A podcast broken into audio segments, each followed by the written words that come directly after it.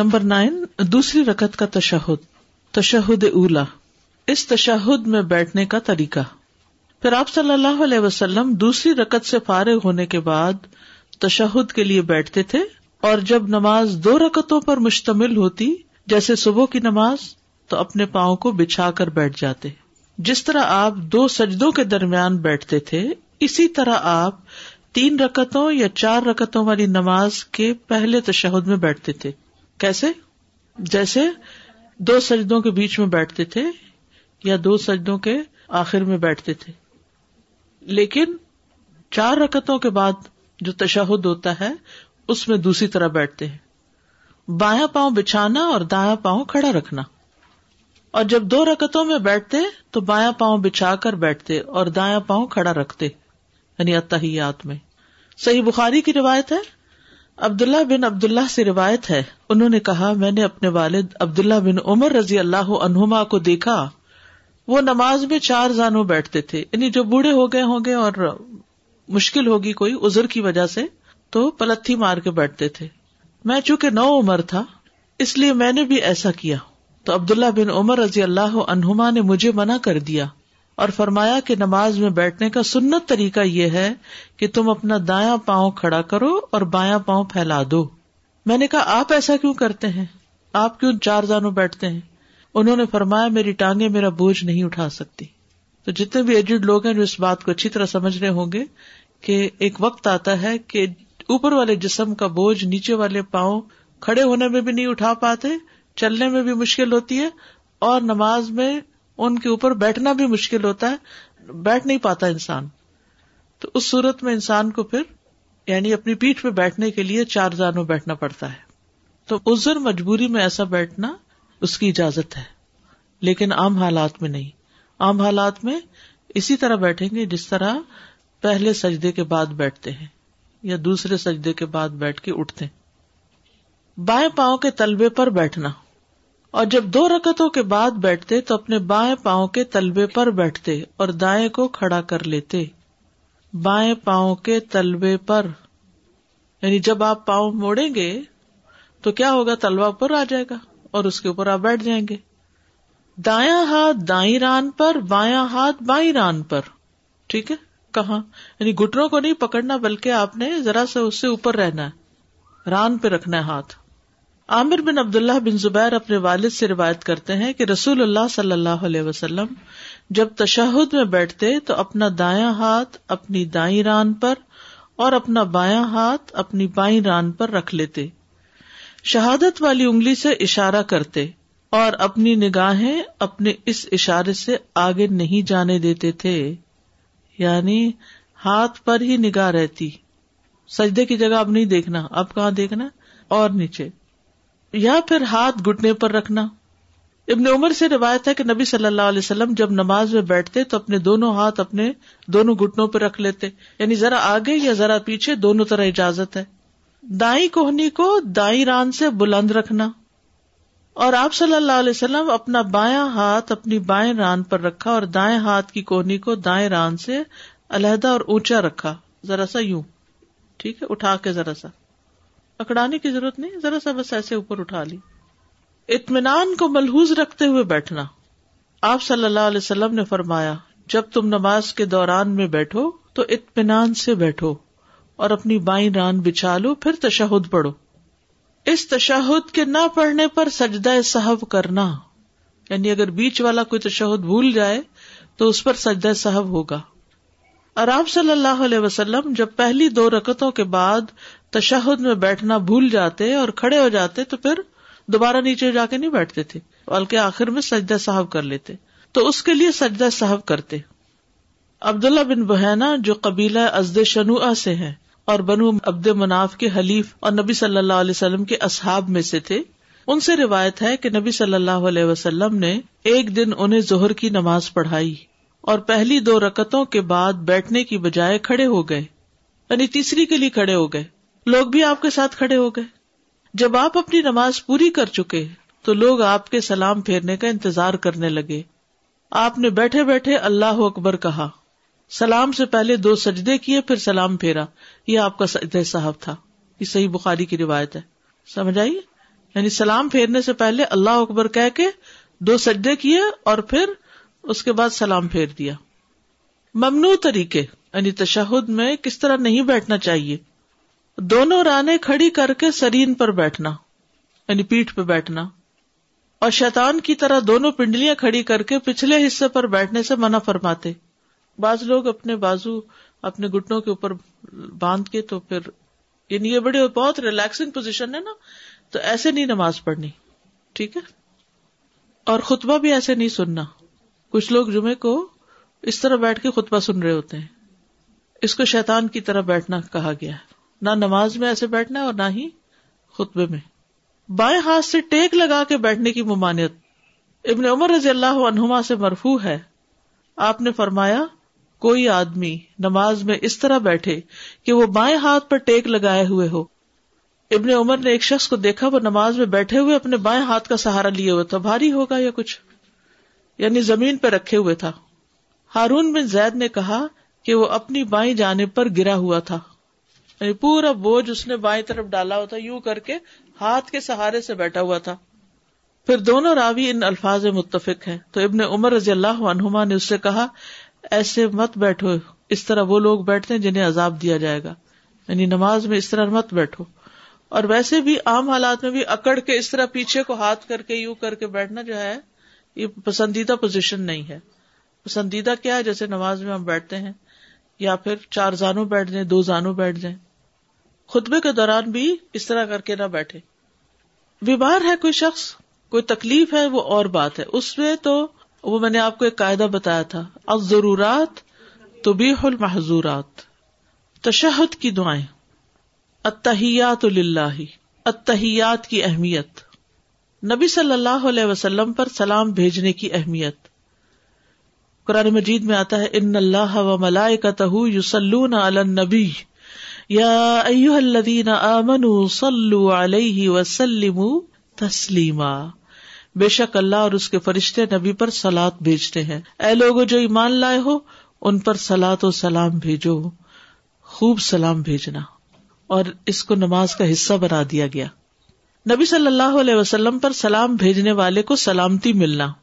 عبد الرحمن بن عوف سے مروی ہے, کہتے ہیں کہ ایک مرتبہ رسول اللہ صلی اللہ علیہ وسلم باہر نکلے اور اپنے صدقے کی کسی زمین کی طرف رخ کیا, پھر اس میں داخل ہو گئے. وہاں آپ قبلہ رخ ہو کر سجدے میں گر گئے اور اتنا طویل سجدہ کیا کہ مجھے اندیشہ ہونے لگا کہ اللہ عز و جل نے آپ کی روح قبض کر لی ہے, یعنی مجھے یوں لگا جیسے آپ فوت ہو گئے ہو, اب اس لیے نہیں اٹھ رہے. میں دیکھنے کے لیے آپ کے قریب ہوا اور بیٹھ گیا, تو آپ نے اپنا سر اٹھا کر فرمایا کون ہے؟ میں نے عرض کیا عبد الرحمن ہوں. آپ نے فرمایا کیا ہوا؟ میں نے کہا اللہ کے رسول آپ نے ایسا سجدہ کیا کہ مجھے اندیشہ ہونے لگا کہ اللہ عز و جل نے اس میں آپ کی روح قبض کر لی ہے. اس پر آپ نے فرمایا جبریل علیہ السلام میرے پاس آئے اور انہوں نے مجھے خوشخبری دی کہ بے شک اللہ عز و جل فرماتے ہیں کہ جو شخص آپ پر درود بھیجے گا میں اس پر اپنی رحمت نازل کروں گا. جو آپ پر درود بھیجے گا میں اس پر اپنی رحمت نازل کروں گا, اور جو شخص آپ پر سلام بھیجے گا میں اسے سلامتی دوں گا. سبحان اللہ, اس پر میں نے اللہ عز و جل کے لیے سجدہ شکر ادا کیا, اور اتنا لمبا سجدہ. فرشتوں کا آپ تک کہنے والے کی طرف سے سلام پہنچانا. رسول اللہ صلی اللہ علیہ وسلم نے فرمایا زمین میں اللہ کے کچھ فرشتے گھومتے پھرتے رہتے ہیں اور میری امت کا سلام مجھے پہنچاتے ہیں. جب ہم کہتے ہیں نا اللہم صلی وسلم علی نبینا محمد, تو سلم میں سلام بھیجنا ہے. تشہد کے کلمات کی اہمیت. ابو بردہ بن ابی موسیٰ اشعری اپنے والد سے روایت کرتے ہیں, انہوں نے کہا کہ رسول اللہ صلی اللہ علیہ وسلم نے فرمایا مجھے گفتگو کے ابتدائی اور اس کے آخری جامع کلمات عطا کیے گئے ہیں.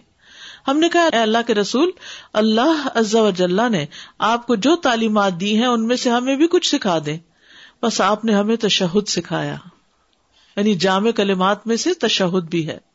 نماز کے سلام اور آداب. عبداللہ بن ابی المکی کہتے ہیں کہ ایک مرتبہ میں نے عبداللہ بن عمر کے پہلو میں نماز پڑھی رضی اللہ عنہما. نماز سے فارغ ہو کر انہوں نے میری ران پہ ہاتھ مارا اور فرمایا کیا میں تمہیں تحیت الصلاۃ نہ سکھا دوں جیسے رسول اللہ صلی اللہ علیہ وسلم ہمیں سکھاتے تھے. یہ کہہ کر انہوں نے میرے سامنے تشہد کے وہ کلمات پڑھے جو ابو موسیٰ اشعری سے مروی ہیں. وفی روایت سب و کلمات وہی تحیت الصلاۃ، اور ایک اور روایت میں ہے یہ سات جملے ہیں، یہ نماز کے سلام و آداب ہیں، یہ تحیت الصلاۃ ہیں. ٹھیک ہے، وہ کیا ہیں؟ سات کلمات، التحیات، الصلوات، الطیبات، السلام علیک ایھا النبی، السلام علینا وعلی عباد اللہ الصالحین، شہادت توحید، شہادت رسالت. سات چیزیں ہیں تشہد کے اندر. نبی صلی اللہ علیہ وسلم قرآن مجید کی طرح تشہد سکھایا کرتے تھے لوگوں کو، جیسے کوئی سورت سکھائی جاتی ہے.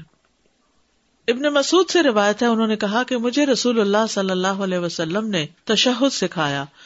اس وقت میرا ہاتھ آپ کی دونوں ہتھیلیوں کے درمیان تھا. کہاں تھا؟ آپ کی دونوں ہتھیلیوں کے درمیان. آپ نے یوں میرا ہاتھ پکڑا ہوا تھا اور سکھا رہے ہیں. یہ ہے ایٹیٹیوڈ، یہ ہے محبت، یہ ہے کیئر. یہ تشہد آپ نے اس انداز سے سکھایا جس طرح آپ مجھے قرآن کی کوئی سورت سکھاتے تھے. اور یہ ہے التحیات للہ والصلوات والطیبات، السلام علیک ایھا النبی ورحمۃ اللہ وبرکاتہ، السلام علینا وعلی عباد اللہ الصالحین، اشہد ان لا الہ الا اللہ واشہد ان محمدا عبدہ ورسولہ. بقا اور بادشاہت اللہ کے لیے ہے، اور تمام عبادات اور تمام پاکیزہ کلمات بھی اے نبی آپ پر سلام ہو، اور اللہ کی رحمت اور اس کی برکتیں ہوں، ہم پر اور اللہ کے نیک بندوں پر سلام ہو. میں گواہی دیتا ہوں کہ اللہ کے سوا کوئی الہ نہیں، اور میں گواہی دیتا ہوں کہ محمد اس کے بندے اور رسول ہیں. نبی صلی اللہ علیہ وسلم کا بچوں کو تشہد سکھانا. ابن عباس سے روایت ہے کہ رسول اللہ صلی اللہ علیہ وسلم ہمیں تشہد اس طرح سکھاتے تھے جیسے ہمیں قرآن میں سے کوئی سورت سکھاتے تھے. صحابہ کرام بھی قرآن کی طرح ایک دوسرے کو تشہد سکھاتے. عبداللہ بن مسعود بیان کرتے کہ صحابہ ایک دوسرے کو تشہد اس طرح سکھاتے تھے جیسے وہ کسی کو قرآن کی سورت سکھاتے تھے، یعنی اتنی محنت اس پہ کرتے تھے کہ بالکل ٹھیک پڑھا جائے. تشہد کے ذریعے نیک بندوں کو سلام پہنچ جاتا ہے. سبحان اللہ. السلام علیکم ایھا النبی ورحمۃ اللہ وبرکاتہ، السلام علینا وعلی عباد اللہ الصالحین. اگر آپ نیک ہیں تو آپ کو ہر نمازی کا سلام پہنچ جاتا ہے، سب کی دعائیں ملتی ہیں. عبداللہ بن مسعود رضی اللہ عنہما نے فرمایا کہ جب ہم نبی صلی اللہ علیہ وسلم کے پیچھے نماز پڑھتے تو ہم کہتے تھے سلام ہو جبریل اور میکائیل پر، سلام ہو فلاں اور فلاں پر. تو رسول اللہ صلی اللہ علیہ وسلم ایک روز ہماری طرف متوجہ ہوئے اور فرمایا بے شک اللہ تو خود السلام ہے، اس لیے جب تم میں سے کوئی نماز پڑھے تو یہ کہے التحیات للہ والصلوات والطیبات، السلام علیک ایھا النبی ورحمۃ اللہ وبرکاتہ، السلام علینا وعلی عباد اللہ الصالحین. صالحین کون ہوتے ہیں؟ جن کو سلام پہنچتا ہے. اتفاق کی بات ہے، آج میں صبح سورۃ آل عمران پڑھ رہی تھی تو اس میں الصالحین کے کرنے کا ایک کام آیا تھا. اگر آپ قرآن مجید میں صالحین کا لفظ دیکھیں جگہ جگہ تو آپ حیران ہوگے کہ اچھا یہ ہوتے ہیں صالحین. آل عمران کی ایک سو چودہ آیت ہے. اللہ تعالیٰ فرماتے ہیں یؤمنون باللہ والیوم الاخر ویأمرون بالمعروف وینہون عن المنکر، نیکی کا حکم دیتے ہیں اور برائی سے روکتے ہیں. وَيُسَارِعُونَ فِي الْخَيْرَاتِ، نیکیوں میں دوڑ لگاتے ہیں، جلدی کرتے ہیں. وَأُولَئِكَ مِنَ الصَّالِحِينَ، یہ صالحین میں سے ہیں. تو یہ کام کرتے ہیں، کوشش کرتے کرتے رہیے اور زیادہ کیجیے. کچھ لوگ بڑے اعتراض کرتے ہیں، کہتے ہیں ہم نماز پڑھ رہے ہیں، روزہ رکھ رہے ہیں، ذکر اذکار کرتے ہیں، صدقہ خیرات کرتے ہیں تو کافی نہیں، آپ ہمیں اور کیا سکھانا چاہتی ہیں؟ اور کیا کریں ہم؟ اور یہ جو آپ نے کہا ہے کہ عورتیں بھی تعلیم دیں اور سیکھیں اور سکھائیں، اور یہ کہاں لکھا ہوا ہے؟ ایمان کے ساتھ، نماز، روزے، صدقہ خیرات کے ساتھ، امر بالمعروف اور نہی عن المنکر. مردوں کے ساتھ عورتوں کی ذمہ داری بھی. سورۃ التوبہ پڑھ کے دیکھ لیجیے. والمؤمنون والمؤمنات بعضهم اولیاء بعض یأمرون بالمعروف وینہون عن المنکر. تو امر بالمعروف، نیکی کا حکم دینا، برائی سے روکنا، نیکی کی تعلیم دینا، اور خود بھاگ بھاگ کے بچے کام کرنا. یہ سارے ہونا فی الخیرات، خیر کے کاموں میں یہ میں کروں گی، میں آگے بڑھ جاؤں، اور سستی نہ کرنا. یہ سارے کیا ہے؟ سرعت. سرعت کس کو کہتے ہیں؟ تیزی کو. اور ایک ہوتی ہے سستی، کیونکہ آپ دیکھیں سستی بہت نقصان دہ چیز ہے. انسان ذرا سا کسی معاملے میں ڈھیلا پڑتا ہے نا تو پھر آپ سمجھیے کہ واپسی کا دور شروع ہو جاتا ہے، نیچے سے نیچے چلتا چلا جاتا ہے۔ کل میری کس سے ملاقات ہوئی تو میں نے ان سے کہا کہ وہ فلاں کلاس میں نہیں آ رہی، کہنے لگی کہ وہ کوئی گاڑی کا ارینجمنٹ نہیں ہے، تو میں نے کہا گھر سنتی ہیں؟ کہتے نہیں کبھی کبھی۔ میں نے کہا گھر سننے میں کیا مشکل ہے، کتنا اہم ٹاپک ہے، اور ہم گھر ہوتے ہوئے کبھی کچن میں کھڑے ہیں، کبھی ادھر کبھی ادھر، کبھی اس کو فون کر لیا کبھی کچھ۔ اگر ہم چار سال یا زیادہ ہر ہفتے دور سے آ کر پڑھ سکتے ہیں تو کیا نو ہفتے گھر میں سن نہیں سکتے؟ سن سکتے ہیں۔ ہوتا پتہ ہے کیا، ایک دفعہ کچھ چھوٹ جاتا ہے نا اور انسان کام چھوڑ دیتا ہے نا، پھر نفس عادی ہو جاتا ہے، پھر آرام طلب ہو جاتا ہے، پھر دوسری چیزوں میں لگ جاتا ہے، غیر ضروری چیزوں۔ علم سیکھنا، یہ جو نماز کے بارے میں سیکھنا، یہ فرائض میں سے ہے، یہ سیکھیں گے تو نماز صحیح ادا ہوگی نا۔ اور ایک اپرچونٹی ہوتے ہوئے پھر نہ سیکھنا اور اس سے کمتر درجے کے کام کرتے رہنا، تو ہم نے اپنی آخرت کے لیے کیا سوچا، ہم کون سے درجے میں جانا چاہتے ہیں؟ اول تو یہ کہ اللہ اپنی رحمت سے جنت میں لے جائے، تو اس کے لیے بھی تو کوئی بھاگ دوڑ کرنی پڑے گی نا۔ تو صالحین ہی حسن اولئک رفیقا، تو عمل الصالحات جو قرآن میں بار بار آتا ہے نا، الذین آمنوا وعملوا الصالحات، تو اس میں امر بالمعروف اور نہی عن المنکر بھی آتا ہے۔ یہ تو تھا التحیات۔ اب دو رکعت کے بعد تشہد میں بیٹھنا، ہر دوسری رکعت میں التحیات پڑھنا۔ عائشہ رضی اللہ عنہ سے روایت ہے کہ آپ صلی اللہ علیہ وسلم ہر دو رکعت کے بعد التحیات یعنی تشہد پڑھتے تھے، دو دو رکعت کے بعد، اور التحیات ہی سے ابتدا کرنا۔ آپ صلی اللہ علیہ وسلم نے فرمایا، اور جب وہ قعدہ میں ہو تو تمہارا پہلا بول یہ ہو، یعنی جب بیٹھے ہیں آپ دو رکعتوں کے بعد تو اور کچھ نہیں پڑھنا، نہ بسم اللہ نعوذ باللہ کچھ نہیں، التحیات۔ اس کے مختلف صیغے بھی ہیں، ٹھیک ہے؟ اور یہ یاد رکھیے تشہد کو سری طور پہ پڑھنا ہے۔ سری کا کیا مطلب ہے؟ چپ کی تلاوت نہیں کرنی، اونچا نہیں پڑھنا اس کو۔ عبداللہ بن مسعود رضی اللہ عنہ سے روایت ہے، انہوں نے کہا کہ سنت یہ ہے کہ تشہد کو خاموشی سے پڑھا جائے۔ تشہد کے مختلف صیغے، اب آپ حیران ہوگے کہ اچھا یہ بھی ہوتے ہیں، کہ پورے دلائل کے ساتھ یہاں موجود ہیں کہ صرف ایک ہی اتحیات نہیں جو ہم نے سیکھا، ہم نے تو اس لیے وہ سیکھ لیا کہ شکر ہے وہ یاد ہو گیا۔ آپ دیکھیں کہ اتنے خوبصورت خوبصورت لفظ بھی ہیں۔ اصل میں تو یہ نماز کے اللہ سے محبت کا اظہار ہے۔ کیسا اظہار کرتے ہیں ہم؟ جب محبت آتی ہے تو خود بخود الفاظ بھی اور آنے لگتے ہیں۔ تشہد اور نبی صلی اللہ علیہ وسلم پر درود پڑھنے کے جو الفاظ حدیث میں وارد ہوئے ہیں وہ بہت زیادہ اور مختلف ہیں، اور مسلمان کے لیے زیادہ کامل بات یہ ہے کہ وہ تمام الفاظ کو ہی بجا لائے، یعنی کبھی کوئی پڑھ لے، کبھی کوئی کبھی کوئی، پہلی مرتبہ یہ الفاظ کہے اور دوسری دفعہ دوسرے الفاظ، اور اسی طرح کرے حتیٰ کہ تمام احادیث پر عمل ہو جائے، صرف بعض کو کافی نہ سمجھ لے۔ ہماری مشکل یہ کہ ہم نے کچھ کو کافی سمجھ لیا اور اس پہ اتنے ریجڈ بھی ہو گئے کہ اگر ذرا سا ادھر سے ادھر کوئی ہوا تو بس اس کی تو نماز گئی۔ پھر اگر یہ چیز اس پر مشکل ہو تو جن کی اس کو طاقت ہے انہی پر اکتفا کر لے، اور انشاءاللہ تعالی اس کے لیے بھی کوئی حرج نہیں۔ اور یہ جو کچھ الفاظ ہیں تشہد کے جو نبی صلی اللہ علیہ وسلم سے ثابت ہیں وہ مدرجہ ذیل ہیں۔ نمبر ایک، التحیات للہ والصلوات والطیبات، السلام علیک ایہا النبی ورحمۃ اللہ وبرکاتہ، السلام علینا وعلی عباد اللہ الصالحین، اشہد ان لا الہ الا اللہ واشہد ان محمدًا عبدہ ورسولہ۔ بقا اور بادشاہت اللہ کے لیے ہے، التحیات کا معنی، اور تمام عبادات والصلوات، والطیبات اور تمام پاکیزہ کلمات یہ بھی اللہ کے لیے ہے، ٹھیک ہے؟ یعنی مالک وہ ہے تو عبادت بھی اسی کے لیے اور ذکر بھی اسی کا۔ اے نبی آپ پر سلام ہو اور اللہ کی رحمت ہو اور اس کی برکتیں ہوں، ہم پر اور اللہ کے نیک بندوں پر سلام ہو۔ میں گواہی دیتا ہوں کہ اللہ کے سوا کوئی الہ نہیں، اور میں گواہی دیتا ہوں کہ محمد اس کے بندے اور اس کے رسول ہیں۔ تشہد کا مشہور صیغہ یہی ہے جو ابن مسعود کی روایت میں ہے، ٹھیک ہے؟ اب التحیات کا معنی کیا ہے؟ التحیہ جو ہے یہ باب تفعیل سے ہے، باب تفعیل سے تفعلۃ مصدر ہے، اور حیات سے مشتق ہے، حیات زندگی کو کہتے ہیں، اس کا معنی ہے زندہ کرنا اور باقی رکھنا۔ اور کہا گیا کہ التحیہ اس سے مراد بادشاہی ہے، اور بادشاہی کو التحیہ اس لیے کہا جاتا ہے کیونکہ بادشاہی مخصوص تحیہ کا سبب ہوتی ہے، یعنی خاص طرح کے لائف سٹائل ہوتا ہے۔ تو بہرحال اسی لیے التحیات کا معنی کیا کہتے ہیں؟ ساری بقا اور بادشاہت اللہ کے لیے. والصلوات سے مراد پانچ نمازیں لی گئی ہیں، عبادتیں. یا اس مفہوم سے زیادہ عام اور وسیع مطلب یہ ہے کہ اس سے مراد وہ فرائض اور نوافل ہیں جو شریعت میں پائے جاتے ہیں، یعنی ہر طرح کی نمازیں. ٹھیک ہے، ایک قول یہی ہے کہ اس سے مراد تمام قسم کی عبادات ہیں. ایک قول ہے کہ اس سے مراد دعائیں ہیں، صلاۃ دعا کے لیے بھی آتا ہے. ایک قول ہے کہ اس سے مراد رحمت ہے، طیبات. طیبات کا لفظ طیب سے ہے.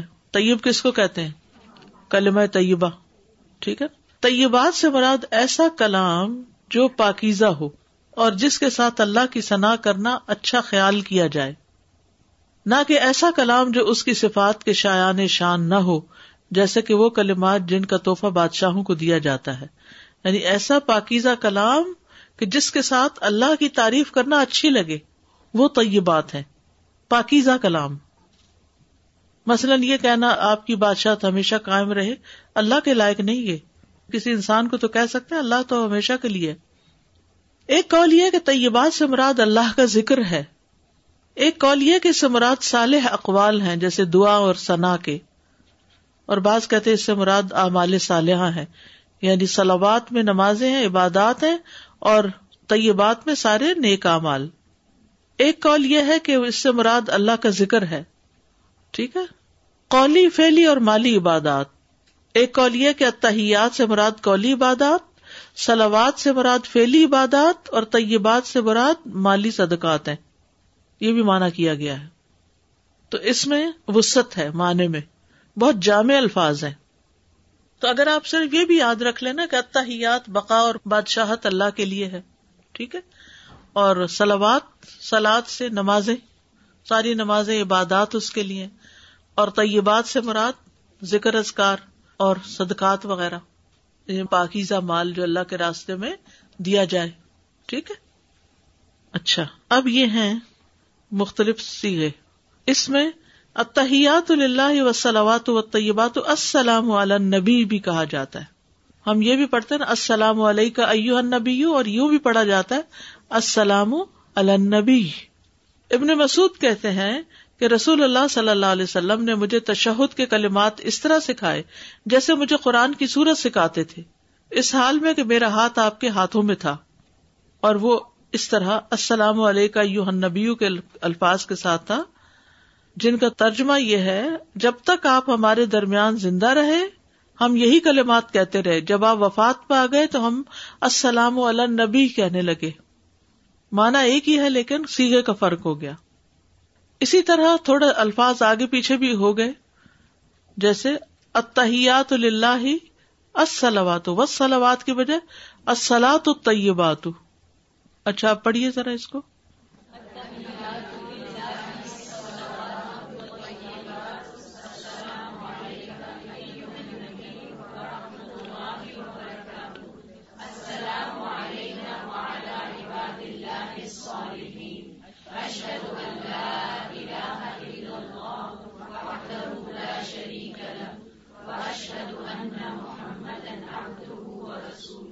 ٹھیک ہے، ابن عمر نے یہ کلمات بتائے ہیں التحیات للہ الصلوات الطیبات السلام علیکہ ایھا النبی ورحمۃ اللہ وبرکاتہ. انہوں نے برکاتہ کا اضافہ کیا ہے. ٹھیک ہے، ابن عمر کا یہ کہنا وبرکاتہ اور وحدہ لا شریک لہ کا میری طرف سے اضافہ ہے. تو یہ دونوں الفاظ دوسری روایات میں نبی صلی اللہ علیہ وسلم سے مرفوعاً ثابت ہیں، یعنی جس کا مطلب یہ ہے کہ ابن عمر کے یہ الفاظ جو ہیں یہ نبی صلی اللہ علیہ وسلم ہی سے آئے ہیں. یہ پڑھیے نمبر پانچ.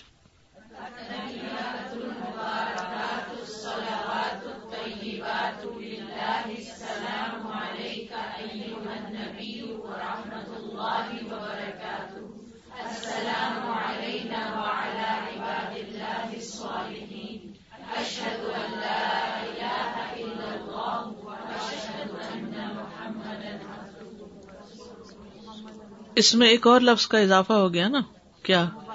المبارکات. اس کی دلیل کیا ہے؟ ابن عباس رضی اللہ عنہما بیان کرتے ہیں کہ رسول اللہ صلی اللہ علیہ وسلم ہمیں تشہد اس اہتمام سے سکھاتے تھے جیسے کہ قرآن کی کوئی سورت. پس آپ فرماتے تھے ابن عباس کی روایت میں التحیات المبارکات الصلوات الطیبات، چار لفظ ہو گئے اس میں. ٹھیک ہے، مبارکات کا معنی کیا ہے؟ برکت کی جمع ہے، جس کا معنی خیر کثیر. نمبر چھ، التحیات المبارکات الصلوات الطیبات للہ سلام علیک ایھا النبی ورحمۃ اللہ وبرکاتہ سلام علینا وعلی عباد اللہ الصالحین اشہد ان لا الہ الا اللہ واشہد ان محمدا رسول اللہ.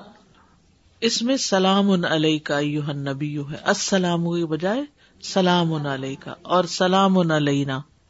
اور یہ ابن عباس کی روایت ہے کہ آپ ہمیں تشہد سکھاتے اور اس طرح سکھاتے جیسے قرآن سکھاتے ہیں، اور اس سیکھے کے ساتھ سکھاتے.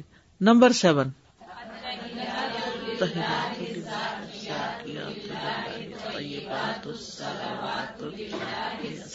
علیک ایھا النبی ورحمۃ اللہ وبرکاتہ السلام علینا وعلی عباد اللہ الصالحین اشہد ان لا الہ الا اللہ واشہد ان محمدا عبدہ ورسولہ. تو الزاکیات کے الفاظ آگئے ہیں، المبارکات، الزاکیات.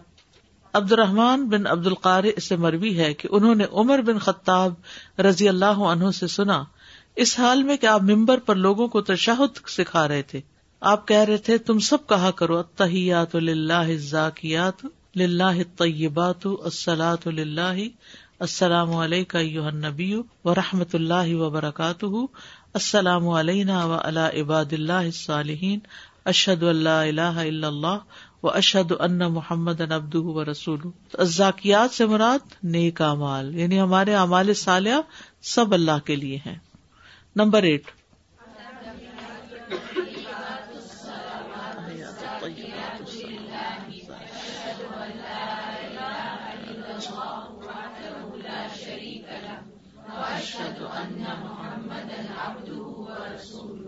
السلام علیک ایھا النبی ورحمۃ اللہ وبرکاتہ السلام علینا وعلی عباد اللہ الصالحین السلام علیکم.